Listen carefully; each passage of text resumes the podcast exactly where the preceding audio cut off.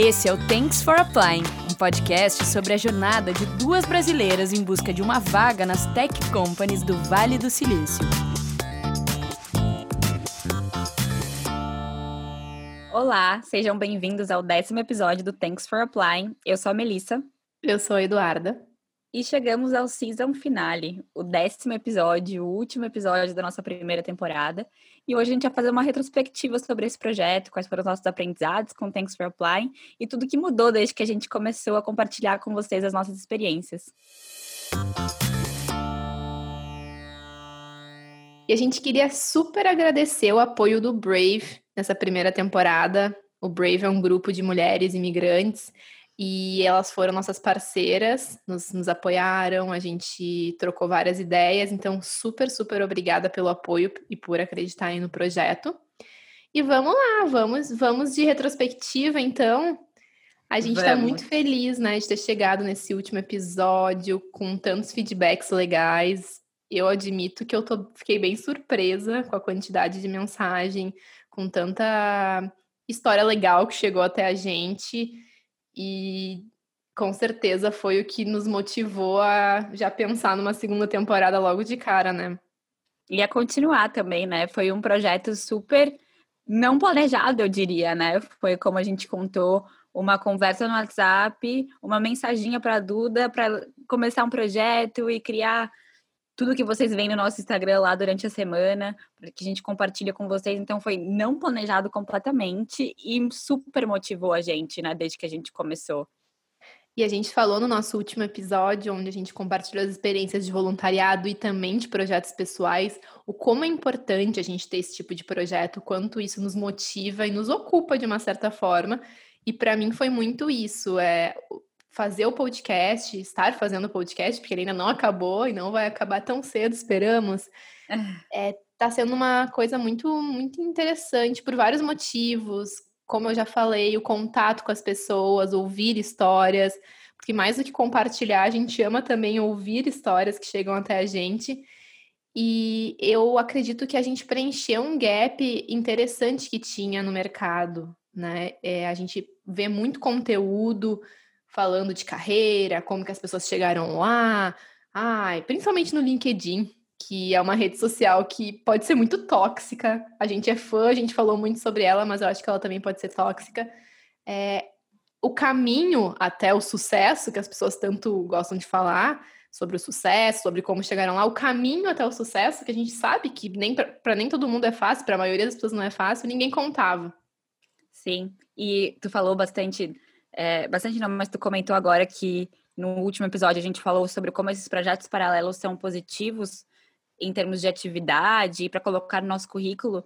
E eu vejo assim, tipo, eu, Melissa, depois do tu compartilha como é que tu sente nesse processo, eu acho que além de me ajudar a alavancar o meu currículo e as minhas experiências, eu aprendi muito sobre o meu próprio processo neste processo de procurar vaga, sabe?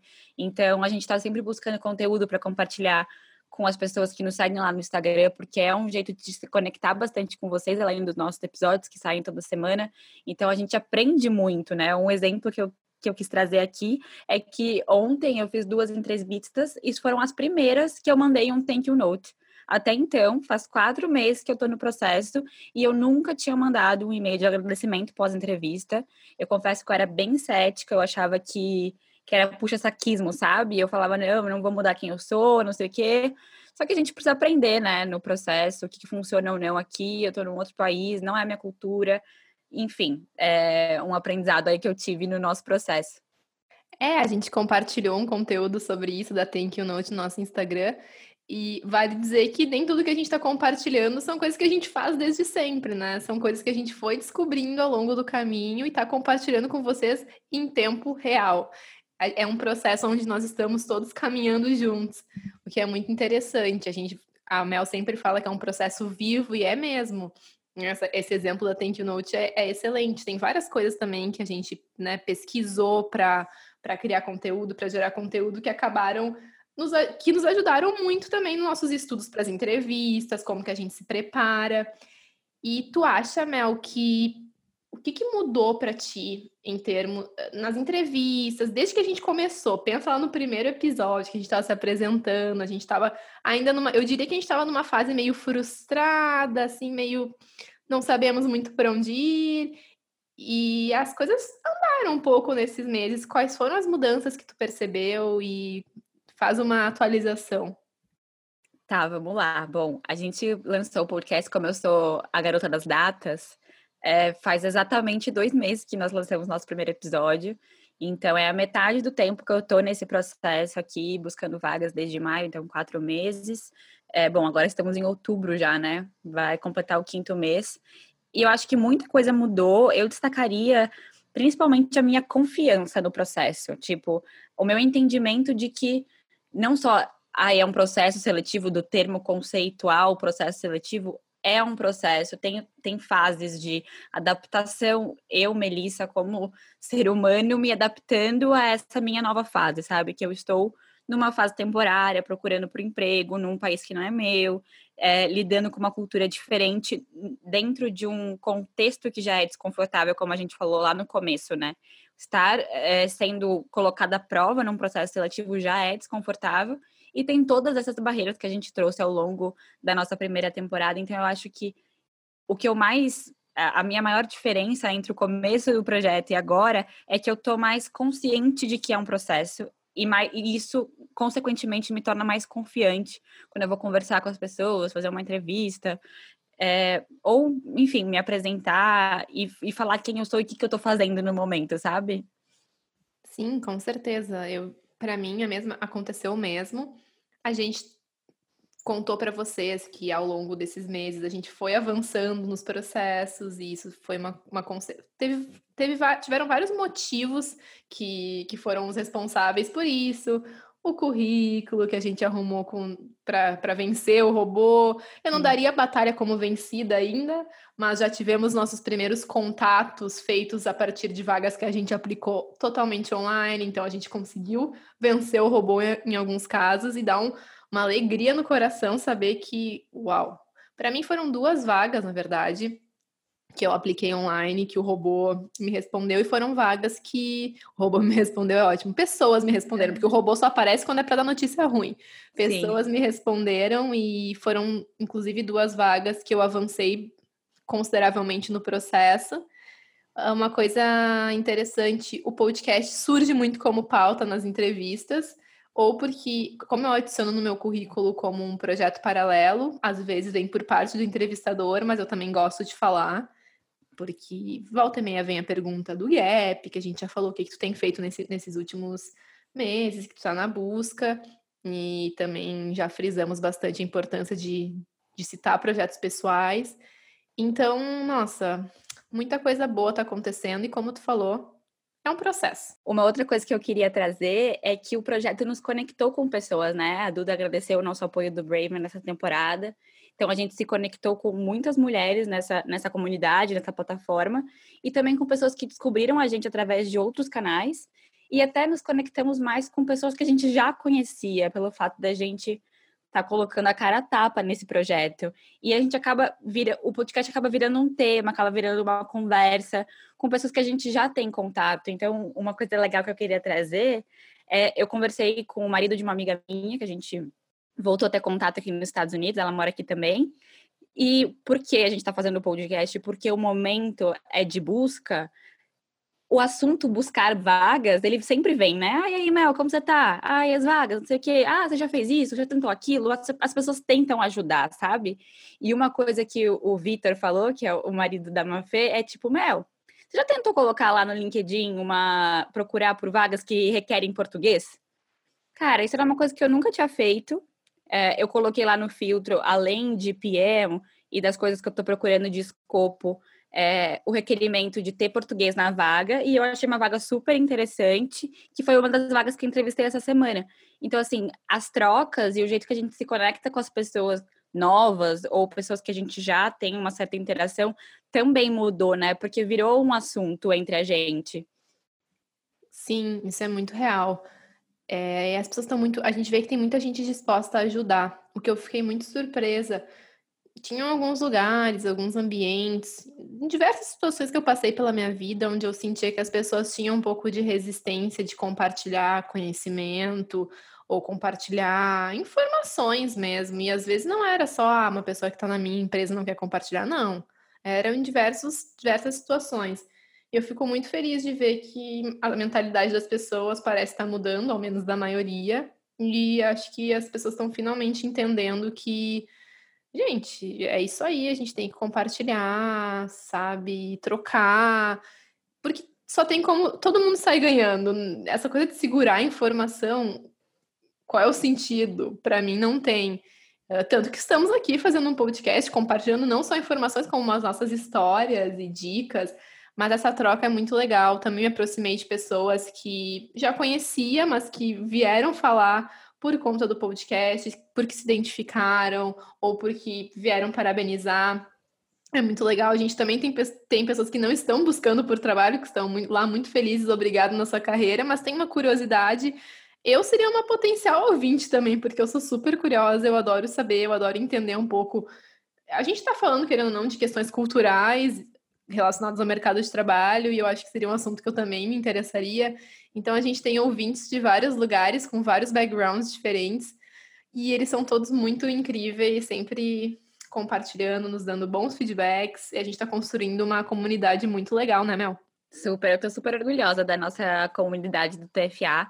Uma das mensagens que a gente mais recebeu, né, Duda, foi de pessoas trazendo pra gente, falando o quanto elas admiravam o fato da gente estar tá compartilhando uma vulnerabilidade, né? Porque não é fácil, é, na minha vida pessoal eu já tinha uma certa dificuldade de fazer isso, na profissional acabava se refletindo também, e eu recebi muita mensagem de pessoa falando, poxa, parabéns por ter feito isso, é muito legal, se eu puder ajudar.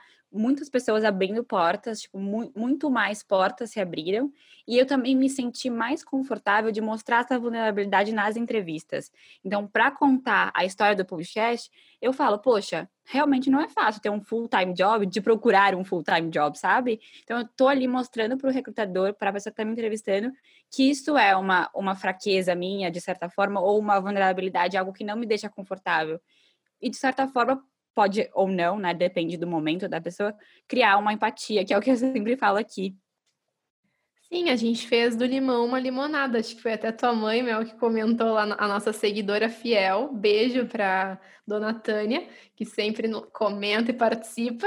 Ela falou que a gente fez do limão uma limonada e eu super concordo. É, a gente pegou uma situação complicada que muita gente não quer falar sobre e a gente falou e os frutos estão sendo muito bons a gente começou de forma muito despretensiosa, a gente sempre falou isso, sem grandes intenções, a intenção era mesmo compartilhar e trocar, e isso está sendo cumprido de uma forma muito melhor do que a gente esperava. Sim, e uma outra coisa legal que eu acho que é interessante de trazer, a gente querendo não passou a trabalhar juntas, né, Duda? Porque é um projeto que exige bastante tempo da gente. Nós somos duas pessoas é, muito responsáveis, eu diria, modesta, modéstia à parte. Então a gente leva muito a sério, a gente quer fazer conteúdo de qualidade, a gente quer tudo que a gente compartilha, a gente faz com muito carinho e atenção. A gente trabalha muito em cima disso, então não é nada jogado, assim, ah, vamos colocar lá um post no Instagram, ou vamos gravar aí o episódio, sabe? A gente realmente faz tudo com muito carinho, a gente prepara todo o nosso trabalho é muito bem preparado e pensado. Então, virou um pouco do nosso trabalho também, querendo ou não, né? A gente está trocando muito experiência. A Duda, como designer, me ensina muito todo dia. Eu espero que eu ensine alguma coisa para ela também. Então, cada uma vai alocando as suas skills nesse projeto, o que é muito legal. Exato, a Mel cuida de toda a parte uh, que eu sou a, a, designer, a doidona que fica, ai, aprova isso aqui pelo WhatsApp. A Mel, não, vamos criar um processo. Então, assim, a gente tem um balanço perfeito. Uh, ela bota os processos, nós duas botamos a mão na massa para criar, para, enfim, para trazer todo o conceito, temas. A gente é uma coisa que realmente é feita a quatro mãos mas cada uma, como tu falou, bota os seus skills e, e, a gente se ajuda e eu, eu tô super feliz, assim, com esse trabalho. O Luiz, meu marido, sempre fala, quando eu tô falando de trabalho, ele, mas tu tá trabalhando, tu tem um podcast. Eu falei, é verdade, por que, que trabalho precisa sempre ser remunerado? Óbvio que a gente segue buscando o nosso trabalho remunerado, Mas eu mudei um pouco essa visão. Eu tô trabalhando sim. Eu tenho, eu não tenho, eu tô trabalhando num regime de horário flexível, digamos assim, mas todo dia eu ligo meu computador e eu tenho coisa do podcast para fazer. Inclusive, uma história não te, nem te contei, hoje de manhã eu tive uma entrevista e o, o entrevistador comentou: Ah, eu vi o Instagram do teu podcast, estava tudo em português, né? Eu falei: Ah, não, sim, expliquei para ele que era um podcast em português. E ele falou: Ah, uh, eu vi o teu portfólio também. Ele falou: ah, é tu que faz a parte gráfica? Daí eu falei: sim. Dele, nossa, isso é muito legal. E era uma coisa que eu nem tinha comentado na entrevista, porque eu não acho relevante para minha posição como pesquisadora. Mas daí a gente começou a conversar. Ele, ah, tu tem interesse em design gráfico? Eu falei, sim, tenho interesse. É uma coisa que eu gosto de fazer por prazer, não tanto por trabalho, mas sempre que eu posso trazer para o meu trabalho, eu gosto de criar apresentações mais visuais, enfim. Falei, e o cara falou, ele falou assim, isso, nossa, isso é música para os meus ouvidos. Então, era um skill que eu nem sabia que poderia ser útil eh, enquanto pesquisadora. E porque eu adicionei o podcast no meu currículo, ele olhou o podcast, viu e relacionou que poderia, eu poderia estar fazendo as artes lá e ele achou legal. Isso pode ser até um ponto a mais. Nossa, eu fiquei impressionada. Eu falei, gente, olha, por essa não, eu não é... esperava. É muito isso, acrescenta bastante. Afinal, a gente até às vezes de final de semana tá conversando, tá, ou gravando, ou preparando o conteúdo da próxima semana. Eu fazendo os meus processinhos, cobrando a Duda para colocar as coisas no Drive. No Trello. É no Trello. eu sou organizada, eu sou virginiana, como já falei, organizada, mas às vezes eu tenho um pouco de dificuldade com processos. Hoje a gente até fez um post no Instagram falando sobre qualidades e defeitos. Não sei se é um defeito, mas eu tenho uma certa dificuldade às vezes em seguir processos. Prometo que eu vou melhorar, tá, Mel? Pelo menos estou reconhecendo aqui uh, em público essa minha fraqueza. Mas tá funcionando, por enquanto tá funcionando. Tá. E Mel, e a gente falou já um pouco do, de, do que mudou e tudo mais, mas vamos citar, vamos tentar citar mais algumas coisas assim que a gente. Bom, tu falou da confiança, eu acho que eu também eu ganhei uma confiança maior na língua, que era uma, uma queixa muito grande que a gente estava fazendo. E eu não acreditava tanto quanto quando falava, ah, tu vai praticar nas entrevistas e vai ficar melhor. Eu dizia, ai, não, cada entrevista é uma entrevista. Mas, gente, é muito padrão. As perguntas que a gente comentou diversas vezes já, me fale sobre você. Quanto mais tu vai falando, mais natural vai ficando as palavras, até pronúncia de palavras em inglês, que eu, eu até reclamava que tinha, quando eu falava dos tipos de pesquisa, eu nunca sabia falar direito, tipo qualitative, lá, e agora eu sei, eu, eu falo já mais natural, pode parecer uma grande bobagem, mas era uma coisa que me deixava nervosa na hora da entrevista. Ai, vou ter que pronunciar essa palavra, já ficava nervosa. Até confiança mesmo para falar de mim, a forma que eu falava de mim, a forma que eu respondia perguntas, a humildade em saber, em, em, em dizer não sei responder essa pergunta.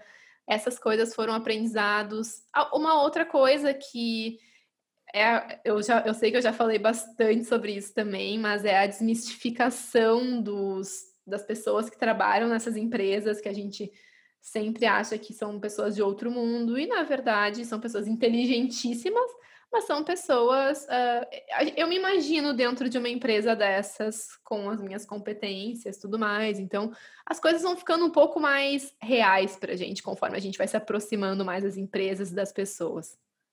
Sim, eu acho que para mim, uma coisa que eu que reparei, inclusive essa semana também, que eu fiz mais duas entrevistas, é que até o tempo de preparação para elas acaba sendo menor.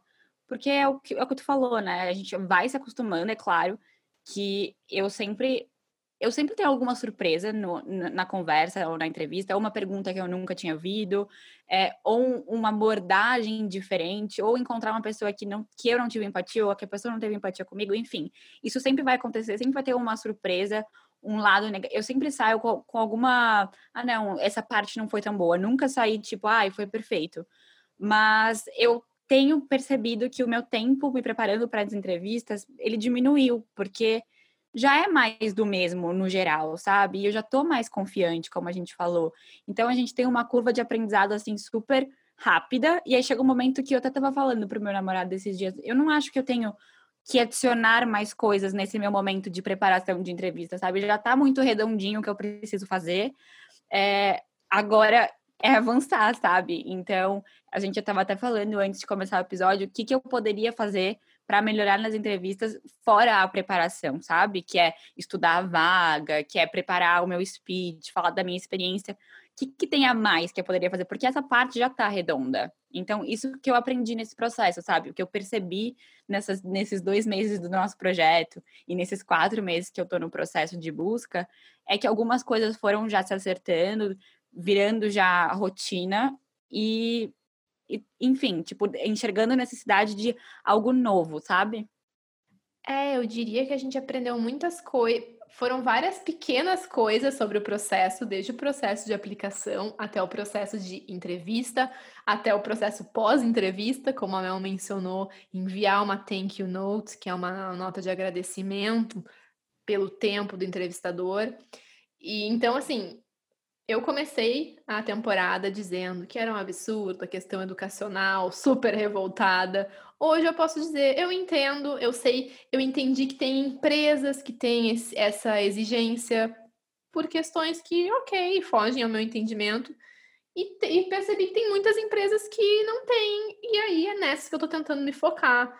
Eu não vou botar todos os meus esforços para entrar numa empresa que eu não cumpro um dos principais requisitos e eu parei de me frustrar com isso. Então, acho que esse foi, foi uma das primeiras coisas que eu meio que deixei de lado e parei de pensar muito a respeito. Uma outra coisa que eu queria falar é que, pela força do hábito, eu não me sinto mais tão mal de preencher que eu sou mulher latina nos formulários. Acho que gente, isso era uma coisa que me revoltava no começo. Eu, eu puxei esse assunto no primeiro episódio, mas agora já virou. É, é o que eu falei, força do hábito. Todo dia a gente vai lá e faz uma aplicação, pelo menos uma aplicação, coloca no formulário que somos mulheres latinas, a gente não tem provas de quanto isso nos prejudica ou não, nos tira da, da fila ou não, mas eu ficava chateada, sabe? Toda vez que eu olhava aquilo no formulário, tanto que eu lembro de comemorar toda vez que tinha um formulário que não perguntava gênero e, e etnia, sabe? Então isso é uma coisa que eu já me acostumei. E uma outra coisa também é me acostumar às minhas reações à entrevista. Então, quando tem uma entrevista que não é legal, eu ficava super chateada depois, sabe? Tipo, aquilo acabava com o meu dia. Já teve vezes que eu, que eu tive um, uma resposta de uma entrevista que não foi negativa e a gente teve que mudar o dia da gravação, lembra, Duda? Porque eu tava mal, não ia ser legal, a gente não ia conseguir ter essa troca com uma energia legal. Então, hoje eu já eu, eu senti que isso eu já tô acostumada com isso também, sabe? De que vai ter conversas que não vão ser boas, vai ter conversas que vai ser boa e que eu vou ficar super animada, enfim, me acostumar às minhas próprias reações ao processo. Verdade, isso é muito real e é a famosa prática leva à perfeição, inclusive quando a gente está falando de reações, né? Porque Quanto mais tu vai te frustrando, porque sim, é muito frustrante receber um não, e a gente já vem recebendo vários nãos, tu vai vendo que, ok, uh, mais um não para conta e tá tudo certo. A gente fica chateado, claro, mas é, eu também mudei bastante como eu reajo. Uh, obviamente, ainda tem algumas vagas que a gente acaba botando um pouco mais as nossas expectativas, botando mais fé, digamos assim. E se elas não acontecem, a frustração acaba sendo um pouquinho maior. Mas com certeza eu vejo que nós duas a gente evoluiu bastante nisso, sim, nas, nas reações. Estava comentando a questão do Latina e tudo mais. É, eu também tinha uma. É, era até meio revoltada, assim, ai, tinha até medo, não era nem revolta, era um medo de preencher, pensando, ai, mas e daí se eles vão me discriminar? E uma coisa que a gente falou bastante na primeira temporada foi a seguinte: a gente também está avaliando as empresas, a gente também está escolhendo uma boa empresa. A gente, sempre, a gente brinca, mesmo que a gente não possa escolher, a gente né, tem que analisar a empresa que a gente vai entrar ou que a gente está concorrendo a uma vaga para ver se vai ter um fit bom. E eu acho que é, isso também foi uma coisa que a gente aprendeu e, enfim, o que eu penso é, vou preencher latina, vou, pre vou preencher mulher latina, e se eles não me aceitarem por esse motivo, que bom. Então, que bom que já não me aceitaram, porque claramente não é uma empresa que encoraja a diversidade. E isso é uma coisa também, a gente vai, a gente vai descobrindo o que, que a gente está procurando nas empresas. Sim, tu falou de expectativa e eu queria citar uma coisa bem boba que aconteceu ontem. Eu já falei aqui das entrevistas que eu fiz essa semana e eu fiquei super animada com uma e eu criei tanta expectativa que eu já falei assim pro meu namorado: ah, eu vi que o escritório é 10 minutos do seu. Então vamos combinar de ir junto, a gente dá carona e volta. Ah, não. Daí ele, ah, não, mas é que é melhor você ir depois voltar. Então, assim, cara, eu fiz a primeira entrevista só, a gente já tava discutindo como é que ia fazer para carona, sabe? Então, sim, eu crio muita expectativa. Agora, uma outra coisa que eu queria falar, Duda, é que a gente também intensificou a nossa relação e troca nesse processo, né? Então a gente já fazia muito isso, tanto que o podcast surgiu por causa disso, os infinitos áudios que a gente já falou tanto aqui, mas eu sinto hoje que a gente troca muito mais. Então, a cada entrevista que a gente tem é um WhatsApp falando, voltei, e aí como foi? E o que, que você aprendeu nessa entrevista? Não, não necessariamente nesse, nesse, nessa estrutura de processo, sabe? Mas a gente troca bastante, né? Pergunta como foi, o que, que se sentiu, enfim, fala um pouco da empresa. Tem várias empresas que eu acabo conhecendo porque a da entrevista eu nem sabia que existia, e eu acho que vice-versa. Então, acho que houve uma intensificação dessa troca. Sim, a gente antes, a, a gente começou com uma amizade que a, o tópico trabalho, busca não era tão forte. Quando ele começou a ficar mais intenso, porque nós começamos a busca mais ou menos no, ao mesmo tempo, e foi inevitável falar sobre isso, aí as coisas foram moldando e nasceu o podcast. E agora, esse é o nosso papo grande parte do tempo e a gente se ajuda muito, a gente se, se manda vagas, olha aqui, vi isso, lembrei de ti, que é aquela coisa, né? Como assim? Por que, que eu não mandaria? Por que, que tu não mandaria, né? A gente sabe que a competição entre mulheres, ela ainda é uma coisa que é muito incentivada em alguns momentos. E várias vezes a gente até se pega competindo, não, não entre nós, mas a gente se pega se comparando ou pensando. E, e essa nossa relação tem me ensinado muito que como é bom, né, a gente uh, se preocupar com alguém e torcer tanto para alguém quanto para a gente mesmo. Quando a gente está numa situação muito parecida, isso fica ainda mais fácil e natural, porque, enfim, eu estou vendo todo o teu, teu preparo, todo o teu estudo, assim como imagino que tu esteja vendo o meu. Então, eu não vejo a hora da gente conseguir a nossa vaga e a gente comemorar uma pela outra e depois uma com a outra. Com certeza intensificou muito a nossa relação. A gente está descobrindo tudo isso juntas e compartilhando tudo isso juntas. Então, é uma alegria imensa. O processo fica bem mais fácil, né? A gente teve a sorte de, de ter se identificado como mulheres e amigas desde a primeira vez que a gente se conheceu, então a gente já tinha uma troca de amizade muito legal e super é, embrionária, eu diria, né? Porque era muito recente, né? Muito difícil fazer amizade depois de adulta, quando a gente não tem faculdade, não tem trabalho, não tem. É, em outro país. É, então, acho que teve bastante coisa que nos conectou. E, e, hoje a gente está muito mais conectada uma com a outra, e isso também ajuda no nosso processo, não só de busca de trabalho, mas também no nosso projeto do podcast, né? Que eu sinto que a gente está cada vez mais à vontade nos episódios, a gente tem muito mais insight do que trazer ou não para essa conversa que a gente compartilha com vocês. Então, eu estou super feliz, assim, eu não tenho nada negativo para falar do projeto, só coisa boa, tanto profissional quanto pessoal quanto da nossa, da nossa amizade, minha e da Duda. É, eu virei, eu já era uma grande encorajadora de projetos pessoais e eu continuo sendo agora ainda mais, porque eu vi como isso fez bem pra gente. É, e principalmente se tu tem pessoas legais e engajadas, assim como a Mel é. Então, isso foi ah, incrível. A gente tá hoje assim só rasgando seda, como dizem, mas é verdade. Esse episódio de fechamento, ele é um episódio leve, ele é um episódio que a gente não quis trazer um tema. A gente tá aqui batendo papo com vocês e contando como isso nos ajudou. E a gente quer entender como isso ajudou vocês também. Então, nossa, nosso Instagram, ele tá sempre aberto. Lá, vai na DM, nos manda. A gente sabe que teve muita gente que mandou. E isso é incrível, já repetindo, é muito bom ouvir essas histórias. Mel, e agora voltando, né? Tô, tô, a gente vai falando, eu vou lembrando de outras coisas. Bom, uhum. a gente falou. É... Ah, uma coisa que, falando de processo de busca de vaga, por exemplo, uma coisa que eu mudei lá do começo, que eu falava, eu aplico para tudo que aparecer. Eu me tornei mais criteriosa. E não criteriosa porque eu quero escolher a empresa onde eu quero trabalhar. Quando eu falo criteriosa, eu percebi ao longo desse processo que é melhor tu aplicar para menos vagas, para vagas que tu acha que tu tem mais chance. Claro que isso é um pouco complicado, porque para uma vaga que talvez tu não ache que tu tenha chance, tu possa ter. Então, há um certo risco, mas eu tenho tentado focar em vagas que tenham bastante fit, deem bastante match com a minha experiência e com o que eu estou buscando também. E aí eu, eu me dedico mais a essas vagas e tem, tem dado certo. É, eu acho que no meu caso é um pouco diferente. Eu não sei se eu tenho focado menos. Eu tenho feito menos, menos, menos applications, né? menos aplicações, porque a gente começou o nosso trabalho voluntário, a gente tem um projeto do podcast, então a gente está com menos tempo, logo eu me dedico menos tempo a essa busca, de uma maneira consciente, eu sei que eu estou dedicando menos tempo, então quando eu escolho as vagas, eu escolho vagas que façam sentido. Mas eu, eu, eu tenho também essa ansiedade de querer logo estar tá trabalhando de uma maneira remunerada em algo que faça sentido para mim. E como o meu escopo é um pouco maior, eu falei, a gente falou um pouco disso quando a gente trouxe as diferenças das nossas profissões, cada uma no seu episódio. Eu tenho aplicado para vagas tanto de projetos quanto de produto.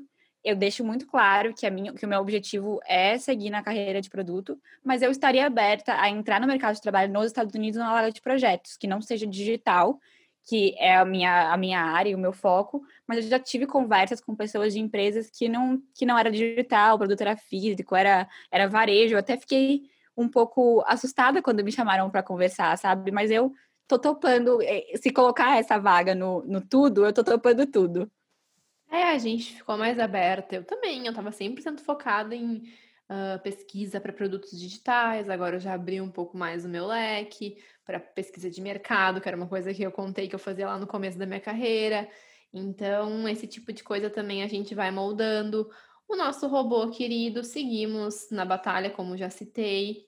Né? Eu acho que essa batalha é uma das que nunca, nunca vai terminar, porque é uma coisa constante para toda a aplicação que a gente faz, a gente tem que acabar modificando alguma coisa ou outra ali, com o intuito de vencer este robozinho maldito. Eu acho que nessa questão do robô, eu não sei tudo, mas eu diria que eu não, durante o processo, o projeto do nosso podcast, né, nesses dois meses, eu, não, eu diria que o meu currículo não mudou muito em termos de estrutura. Eu acho que quando a gente começou a dividir nossas experiências, a gente estava muito pronta para falar do robô e como que ele atua. Por mais que a gente não, não consiga vencer ele sempre, a gente sabe qual é o passo a passo, a gente já estava adaptada. Então, assim, se eu pegar o meu currículo no dia 12 de agosto, que lançamos o podcast, pegar meu currículo hoje, ele mudou pouca coisa, talvez algum termo em inglês, claro que eu adapto a cada vaga, mas em termos de estrutura ele está bem igualzinho. É, em termos de estrutura também, eu digo mais é que é um constante trabalho. Isso não é uma coisa que a gente simplesmente, ah, que nem tu estava citando a preparação das entrevistas, ah, eu já não, não preciso de uma preparação tão longa. No caso do robô, a gente sempre tem que estar tá ali mexendo e cuidando para ver se a gente vai passar, se a gente usou as palavras-chave. Uma coisa bem simples que eu estou fazendo também, que está me ajudando muito, eu comprei, a Mel está enxergando aqui atrás meus post-its colados na parede Está sendo uma ferramenta bem legal de, de estudar. Eu estou dedicando algumas horas de estudo por dia, não todo dia, mas tenho dedicado. Pela metodologia STAR, que a gente também postou lá no nosso Instagram. A gente está com vários conteúdos lá que a gente acaba muitas vezes não citando aqui no podcast, por isso é importante que vocês nos sigam no arroba Thanks for Applying. Tem bastante conteúdo legal. Então, assim, tu vai arranjando maneiras e uh, técnicas que, para mim, têm sido muito válidas. Eu acho bem legal isso que tu citou, de tu tá estudando, te preparando, porque eu admiro isso nesse teu processo, porque eu não consigo fazer isso. Eu acabo estudando só quando eu tenho uma entrevista marcada, por exemplo, sabe? Eu não consigo reservar um espaço de tempo e estudar assim aberto, sabe? Ah, não tenho nenhuma entrevista, não tenho nenhuma empresa, não tenho nenhuma vaga, vou ficar aqui treinando alguma, alguma skill minha. Não, eu, eu não tenho esse hábito, eu, eu acho que é uma falha minha, eu deveria fazer, mas eu não tenho conseguido fazer isso e não é por falta de tempo. Realmente eu não priorizo isso no, no meu dia. E eu admiro, eu acho bem legal quem faz, e a Duda tem feito, eu tô enxergando aqui os post-its dela. Mas uma coisa que eu queria falar, amiga, é, a gente teve o nosso segundo episódio, expectativa versus realidade, né? Eu acho que durante esses dois meses, talvez a gente tenha criado novas expectativas ou e ao mesmo tempo quebrado elas durante o processo, ou criado novas expectativas que a gente ainda pretende entender como funciona. Tu tem alguma para compartilhar? não sei se isso entra em expectativa e realidade, mas é uma coisa que a gente sempre comentava. Normalmente, quando a gente estava contatando, quando a gente era contatada, na verdade, por recrutadores, principalmente para as vagas de contractor, a gente dizia: Ai, não, não, se não me respondeu em dois dias, eu já sei que vai dar ruim, porque normalmente os processos são muito rápidos. Então, eu poderia dizer que isso era uma expectativa, era uma crença que a gente tinha, e a gente aprendeu, né, que não, eu fui chamada para vagas um mês e pouco depois, para entrevistas, tu também. Então, acho que isso é uma coisa que a gente desmistificou meio juntas, que não é assim, não tem regra. Aqui eu tenho a impressão, e daí isso pode ser uma expectativa que eu ainda não consegui bater o martelo e dizer é isso, quem sabe algum convidado da segunda temporada possa nos ajudar é que eu tenho a impressão que aqui eles não sossegam, eles não vão contratar qualquer candidato óbvio, pode parecer óbvio falar isso, ah, é óbvio que eles não vão contratar qualquer candidato, mas eu quero dizer, eles querem o candidato perfeito. Não é o candidato, ah, esse cara seria ok. Não, eles querem, meu Deus, esse é o cara pra gente. Ou essa. O, o cara é um é uma é, é, estranho porque a gente está falando no masculino, né? E isso temos que temos que ressignificar essa expressão.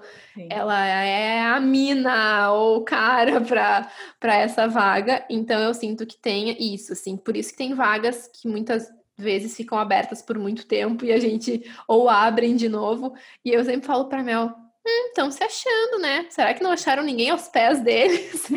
que estão aí há três meses procurando a vaga? Mas eu acho que eles preferem esperar e contratar uma pessoa certeira, que possivelmente vai construir uma carreira dentro da companhia, do que apostar, assim, meio de olhos fechados. Eu confesso que eu tenho um rancinho já compartilhado com a Duda dessas vagas que ficam abrindo o tempo inteiro porque algumas delas eu já mandei meu currículo, já recebi o no reply, às vezes nem recebi o no reply, ficou lá no limbo dos currículos e eles estão abrindo a vaga todo dia. Então, assim, tem essa questão que a Duda falou de eles querem encontrar a pessoa perfeita para a vaga, mas tem um monte de gente lá no limbo que eles não olharam o currículo, né? Que o robô descartou por algum motivo.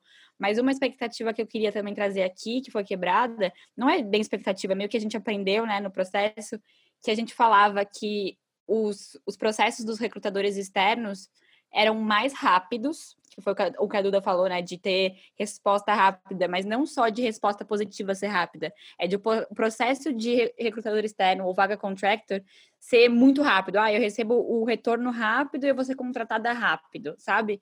Então, tipo, tanto externo quanto interno, cada empresa tem a sua velocidade, foi o que a gente aprendeu. É, não importa, enfim, qual empresa, qual empresa, qual agência de recrutamento, cada um tem essa velocidade. Se a gente pegar a velocidade de um e comparar com o outro e se frustrar, a gente vai se frustrar cada vez mais porque não tem padrão. Quantas vezes a gente não falou, ah, fiz uma entrevista na segunda e eu tava esperando que na sexta já teriam respondido, e aí eu já tava dando como terra arrasada, não rolou. E aí dava duas semanas, marcava uma entrevista. Então, definitivamente, esse é um grande aprendizado. Cada processo leva um tempo, cada empresa tem o seu processo, não há regra para isso, então não desanima. Pode vir vagas que tu aplicou há um mês e pouco atrás e eles vão voltar até ti. Então, isso de, de tempo, eu sei que é, é uma coisa difícil de administrar e muitas vezes eu não consigo, Fiz entrevista semana passada, já tô aqui, meu Deus, será que não passei? O que, que fiz de errado? E, amiga, síndrome da impostora, que era uma coisa que a gente falava e falou bastante durante essa temporada, que é essa coisa da gente se sentir menos do que o...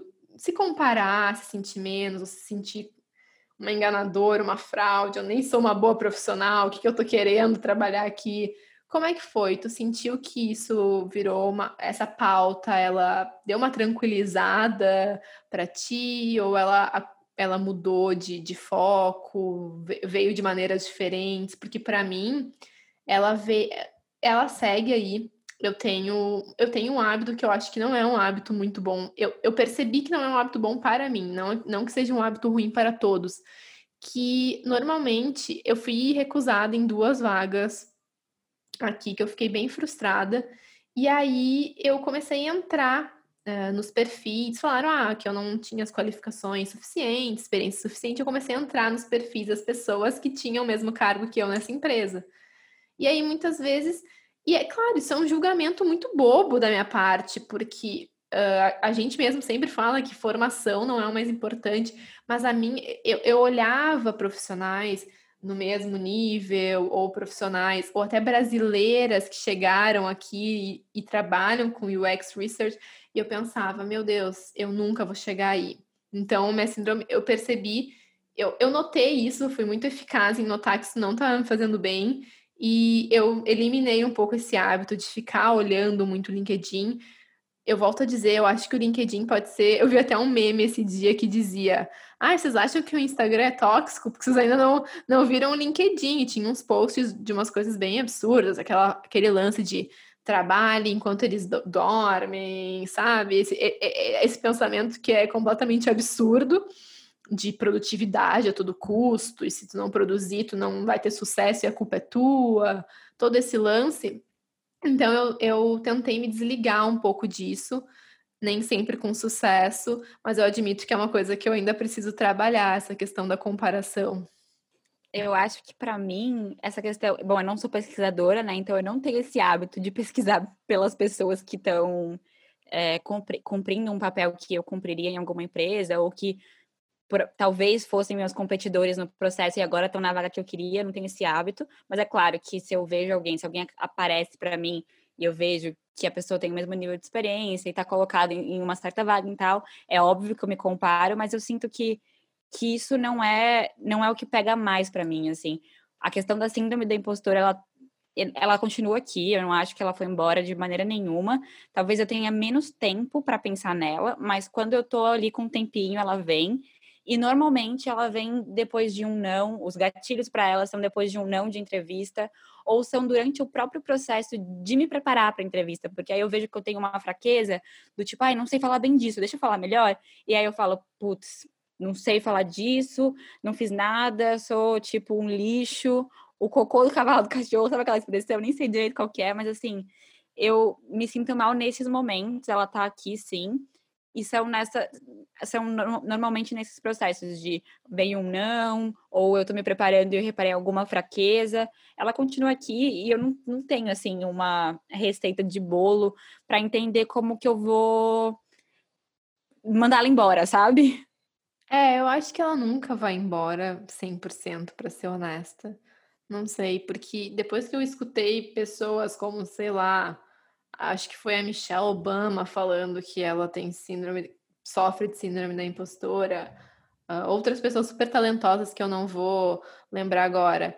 E depois de pensar que, por exemplo, olha quem é o nosso presidente do Brasil. Se ele acha, teve um meme genial, teve um meme genial que eu compartilhei, né? Se o presidente do Brasil, não vou nem citar o nome aqui, é, ele acha que ele é apto para o cargo dele, quem sou eu para ter síndrome da impostora?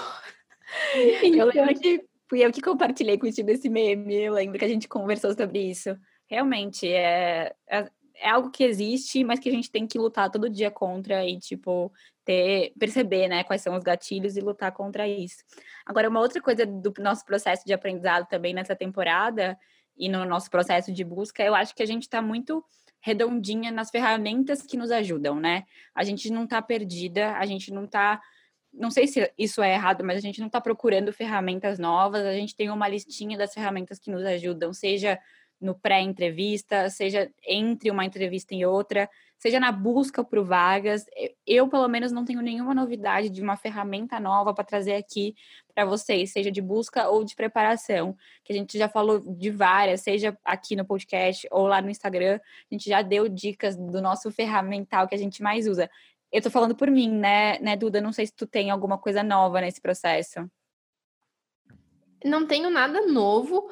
Eu posso, acho que a gente pode citar muito brevemente como é que está o nosso processo hoje, né? Então, segue, acho que segue da mesma maneira, ou nós aplicamos para vaga, ou nós somos buscadas por algum recrutador, e daí a única diferença nesse caso é a forma que a gente aborda ou é abordada, que está muito similar com o que já era no começo. E aí vem a fase do robô, nós estamos muito mais atentas, prestando muita atenção em palavras-chave, arrumando o nosso currículo, E, enfim, enviando. Falamos bastante sobre isso no episódio exclusivamente dedicado ao lutando contra o robô e tudo mais, formatando currículo.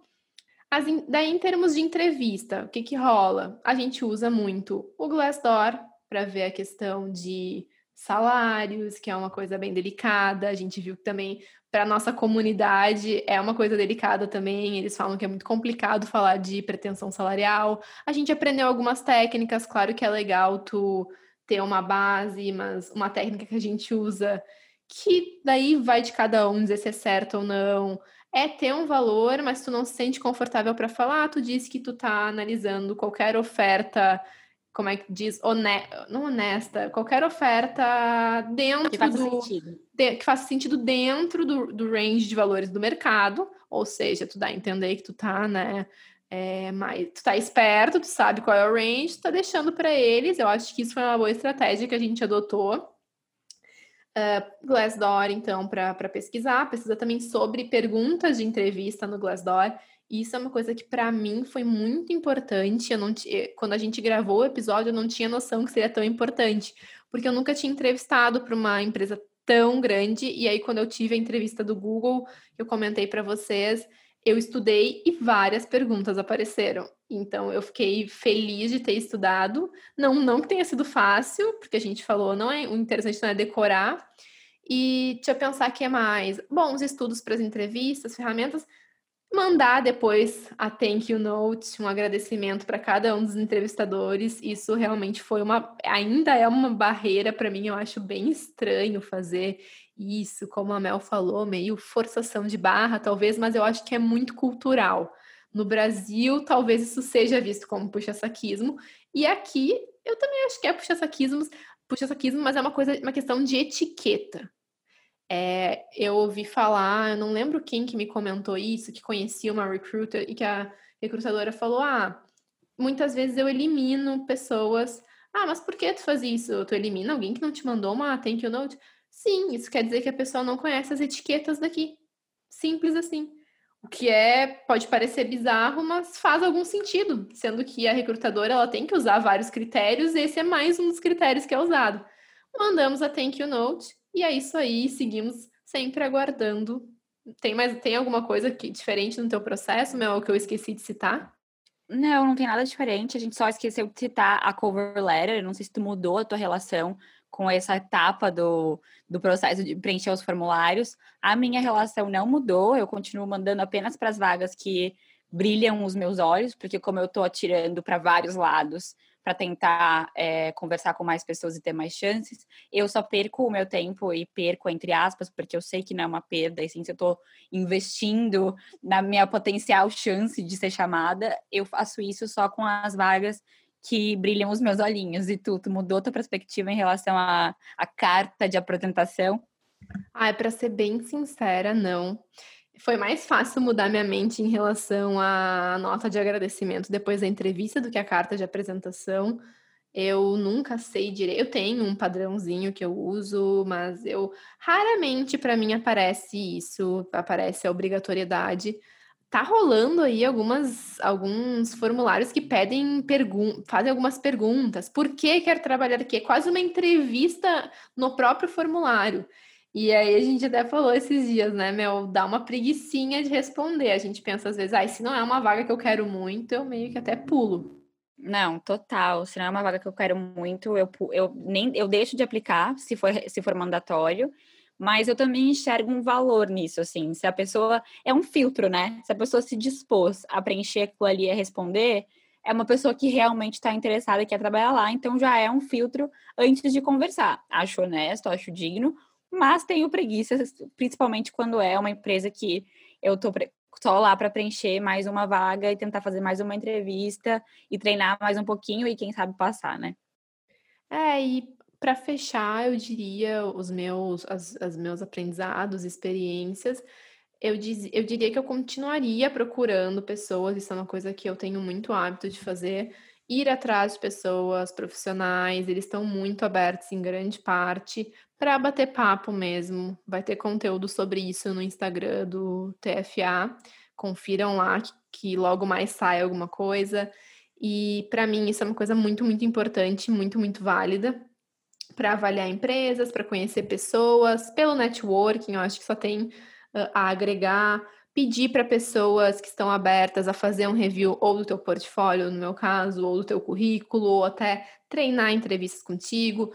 Então, continuar usando a cara de pau é, para fazer esses contatos e para, enfim, né, tentar aí talvez cavar um referral. Essa não é a minha intenção, na verdade, pedir uma indicação, mas se rolar, rolou, né? É uma coisa que eu, uma tática que eu uso bastante, que eu acho que é bem interessante para construir essa rede que a gente tanto fala que é importante.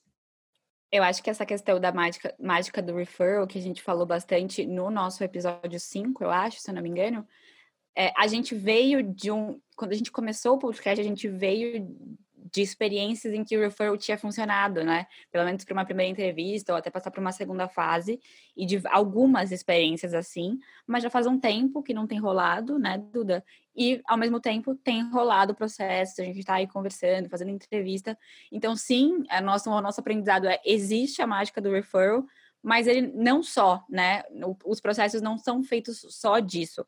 Apesar das chances serem maiores, de funcionar muito bem, a gente está achando que que existe, a gente está achando não, a gente vê que existe um espaço para quando a pessoa não tem uma referência ou uma indicação. Com certeza, exato. Eu acho que a gente percebeu que não é, oh meu Deus, se eu não tiver uma indicação, eu jamais vou conseguir. Prova disso é que estamos conseguindo entrevistas. Claro que o caminho às vezes é um pouquinho mais longo. É, por exemplo, semana passada eu estava eu tava num processo que eu estava até bem confiante, foi bem legal a conversa com a recrutadora e ó, desapareceu quando eu fui fazer o follow-up, ela, a vaga acabou sendo preenchida por uma indicação interna. Aí tu pensa, putz, eles nem entrevistaram, não devem ter entrevistado ninguém. Né? Foi uma, acaba sendo uma perda de tempo para a gente, para o recrutador, para todo mundo, mas é o jogo. Então, amiga, a gente fez uma retrospectiva aqui, até falamos de tópicos que a gente já falou em episódios anteriores, e eu tava pensando aqui qual foi o episódio que a gente ainda não falou sobre ele. E o episódio 6, a gente contou de experiências em entrevistas, né? As nossas principais angústias, mais desafiadoras e tal. Desde o episódio 6 até agora, o episódio 10, tem alguma situação, alguma pergunta diferente que fizeram partir, ou algo algo que tu queira compartilhar ou foi tudo muito igualzinho, é, farinha do mesmo saco? Para ser bem honesta, desde o episódio 6 não rolou muita coisa em termos de entrevista, não cheguei assim a, a coisas muito profundas. Teve lá o processo do PayPal, que eu estava participando de uma entrevista que acabou não acontecendo, mas eu estava bem ciente de que dos motivos. É, eu acho que isso é muito importante, uma coisa, cada vez mais eu tenho me dado conta do, dos motivos. Na hora que eu saio da entrevista, eu já percebo que, ok, sabe, não, não rolou. E uma coisa muito legal que aconteceu nessa, nesse processo do PayPal, que foi uma primeira vez para mim, foi que o recrutador ele me ligou e me deu um feedback por telefone, conversou comigo, me falou por que, que eu não tinha sido aceita para aquela vaga. E para mim foi uma. Pode parecer muito simples. Ai, tá, te ligou e aí não fez mais que obrigação. Não, a gente como a gente já falou várias vezes, tem vezes que os recrutadores somem e nem um feedback dão, ou quando dão feedback é um e-mail, ah, não foi aprovada. Então, ter recebido a ligação para mim foi um marco tão importante, eu juro, eu me senti muito valorizada enquanto candidata por ele ter tomado um pouco do tempo e também pelo feedback que ele deu, que foi um feedback bem direcionado. Então, acho que isso foi uma das coisas que aconteceu que não está relacionada à entrevista em si, mas ao processo e que foi muito, muito legal. É, de novo, me senti super valorizada e me senti importante para a empresa. É, e deixa eu pensar se tem mais alguma coisa de entrevista. É, não, e, e, cada vez mais eu confirmo quão importante é a gente ter essa empatia com a pessoa que está nos entrevistando e que isso pode fazer com que a gente vá muito bem, mas também pode fazer com que a gente vá muito mal. E eu acho que isso depende muito da vibe de quem está te entrevistando e também da nossa vibe. Eu vou trazer uma experiência aqui, aí tu, enquanto eu converso com os nossos ouvintes, tu fala, tu vai pensando se tem alguma outra coisa para compartilhar, que eu sei que eu te peguei de surpresa aqui com essa pergunta, já que para esse episódio a gente não fez é, nenhum roteiro super estruturado, a gente queria mais bater um papo sobre os nossos aprendizados mesmo. Eu não sei dizer em, em termos numéricos se eu fiz muitas entrevistas desde que a gente conversou no episódio 6 teria que olhar meu calendário para colocar no papel e contar. Mas, como a gente fez no episódio 6, eu vou fazer aqui agora também, que é dar nome aos bois, né? Eu fiz uma entrevista com a Sephora, eu estava muito animada com essa entrevista, fiquei super, super, super feliz quando eu recebi o e-mail deles para bater um papo comigo para a vaga. Eu ainda fui pesquisar no LinkedIn e vi que poucas pessoas tinham se inscrito para aquela vaga, achei que eu tinha mais chance era para trabalhar na parte do e-commerce deles, né, que é o produto digital. Então eu fiquei super feliz porque era uma vaga que tinha a ver comigo de escopo e uma empresa que eu via uma certa identificação com a marca. É uma marca que a gente conhece, é uma marca que eu consumo, é uma marca que eu me relaciono há bastante tempo. Uma marca de beleza que é um mercado que me interessa. E aí eu fiz a entrevista com a recrutadora e foi muito ruim. E assim, não foi ruim no sentido de, ai, eu, eu não sabia responder o que ela tinha perguntado, o que ela perguntou, eu não estava preparada. Foi uma entrevista que o clima foi ruim. Por quê? Foi a primeira vez que, que alguém me perguntou do meu visto e me retrucou muitas vezes em relação às minhas possibilidades de trabalho aqui nos Estados Unidos. Nos Estados Unidos. Então isso deixou a conversa tipo um clima muito chato, um clima pesado. Eu acho que isso já até prejudicou o jeito como eu enxer eu enxergava as perguntas dela, né? O jeito que eu ouvia as perguntas dela e o jeito que ela ouvia as minhas respostas, sabe? Tanto que já faz duas semanas eu não recebi nenhum e-mail dela, nem de positivo, nem de negativo. O processo da Sephora, pelo que eu entendi, é bem lento, tanto que eu mandei a aplicação e eu recebi o contato mais de um mês depois. Não sei, não estou esperando uma resposta positiva, mas foi bem ruim, assim, para mim. Eu saí com a sensação de não quero trabalhar lá, sabe? Porque não foi legal. Claro que eu tenho a consciência e eu pondero de que não são todas as pessoas na empresa que são assim, que não necessariamente uma recrutadora representa a cultura da empresa, mas foi bem chato e eu fiquei tipo, ah, nem quero, sabe?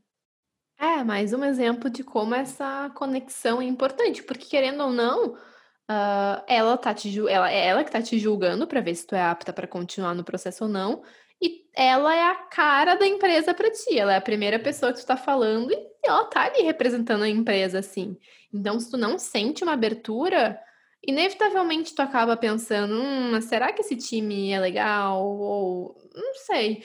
Porque, por outro lado, o cara que eu conversei hoje, que eu estou fazendo um processo para uma empresa chamada Logitech, eles fazem muitos produtos físicos, mouse, webcam. Provavelmente vocês já ouviram falar, mas o portfólio de produtos dele é, deles é imenso. Para vocês terem noção, a minha entrevista era para ter durado meia hora e foi uma hora de entrevista.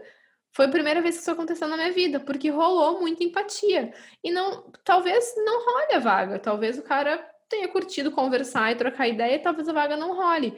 Mas se rolar, eu, eu, eu tô muito empolgada, porque eu falei, gente, eu vou trabalhar com esse cara, olha que legal, a gente trocou altas ideias, a gente ficou uma hora conversando.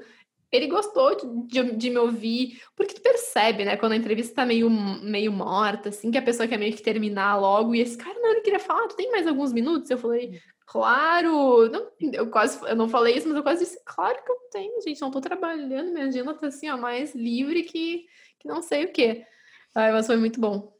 Uma outra coisa que eu aprendi nesse processo de, de entrevistas, que pode ser bem besta, assim, pode parecer burro, para algumas pessoas talvez mais intuitivo e óbvio, mas para mim não. A gente sempre estuda a empresa antes de fazer as entrevistas, né? E como a gente falou também em outros episódios, como a gente trabalha com produto digital, a gente explora o produto, a gente tenta é, pontuar ideias de como fazer melhorias no produto, o que seria melhor em termos de UX, de conversão, enfim essas coisas de contexto de produto digital. E uma, uma pergunta que eu me deparei essa semana, eu fiz a entrevista num, numa empresa que ali é uma, é uma plataforma digital de indicações de receita, receita de comida.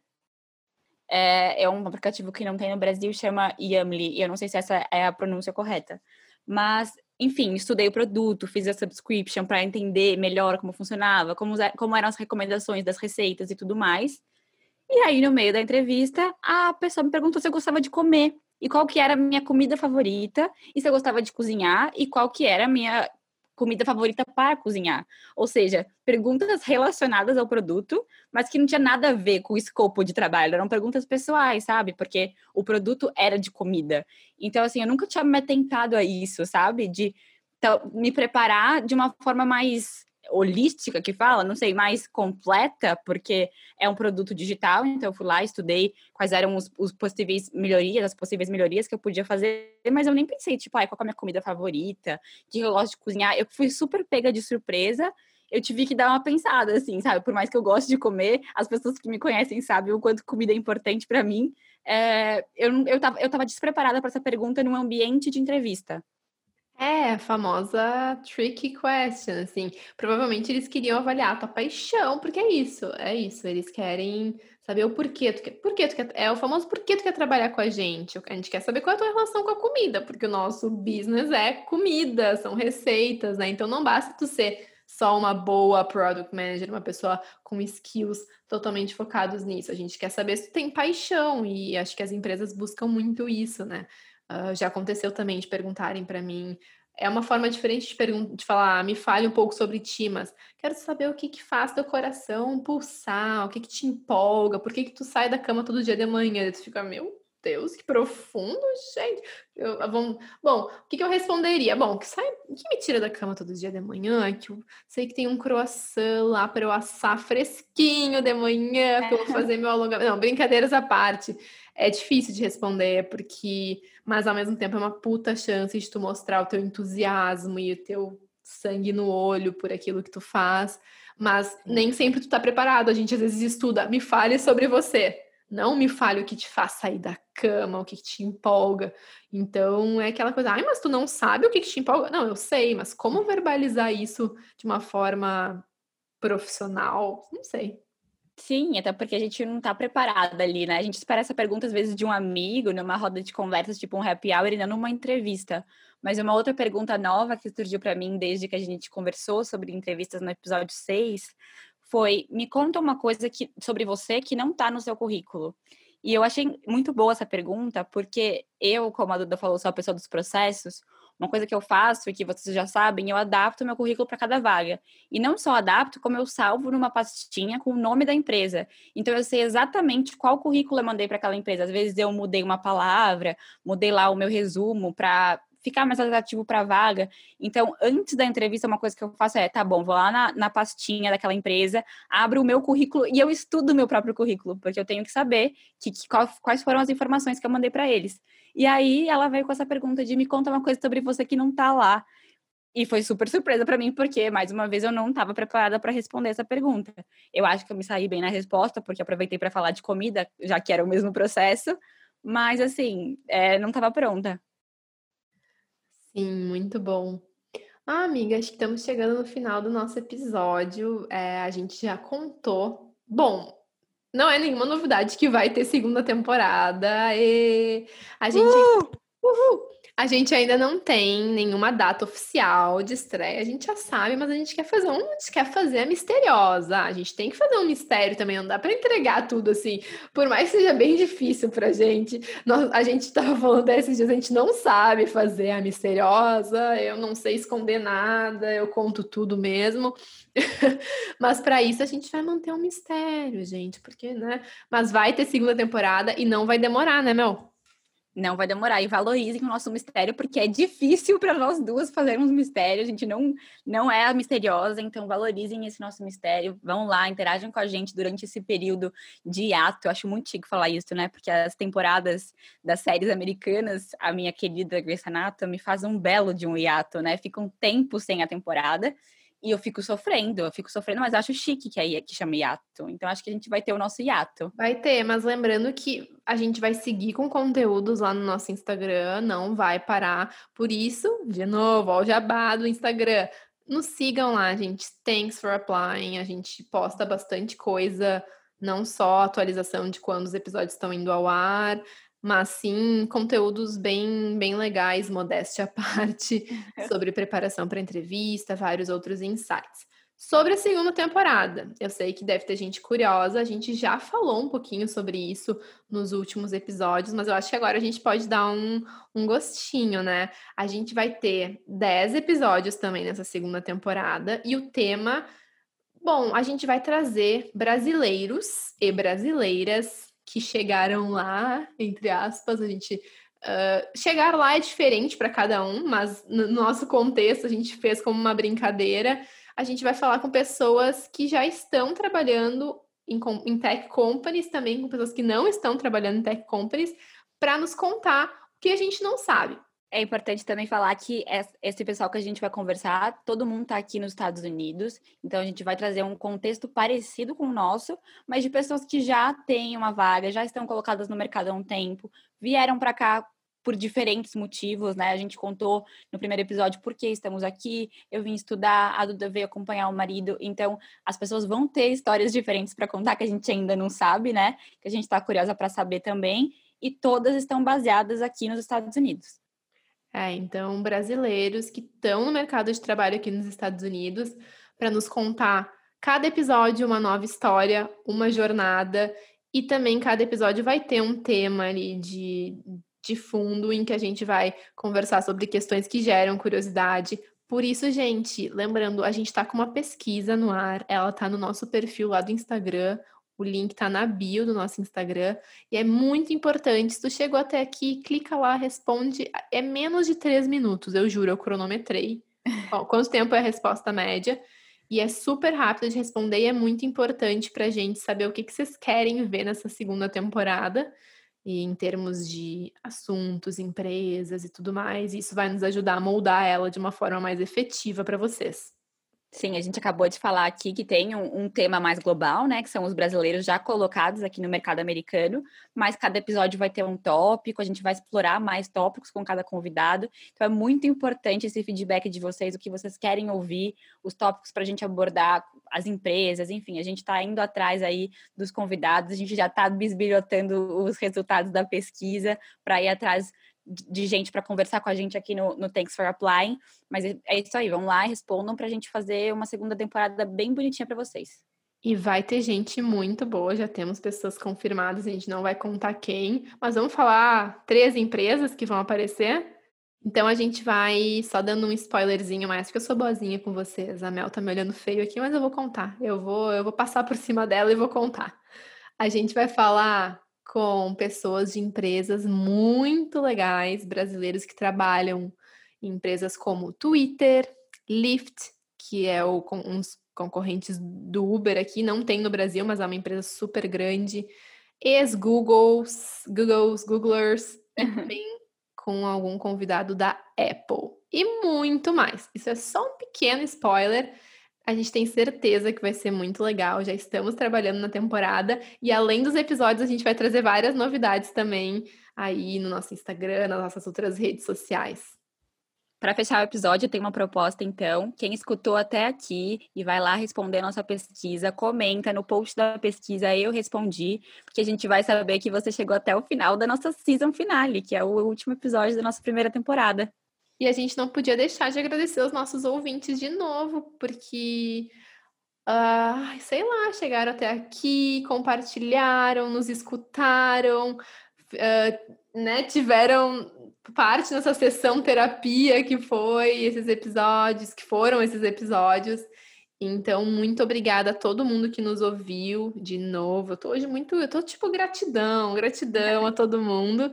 A gente está muito feliz e a gente espera contar com vocês para essa segunda temporada. E em breve a gente vai divulgar a data de lançamento. Fiquem ligados nas nossas redes. Eu acho muito legal. Eu sei que a gente já está fechando o episódio, mas acho muito legal que a gente tem vários tipos de ouvintes, né? Que são os nossos amigos. Tem aqueles que mandam mensagem para a gente no WhatsApp todo dia que sai um episódio novo.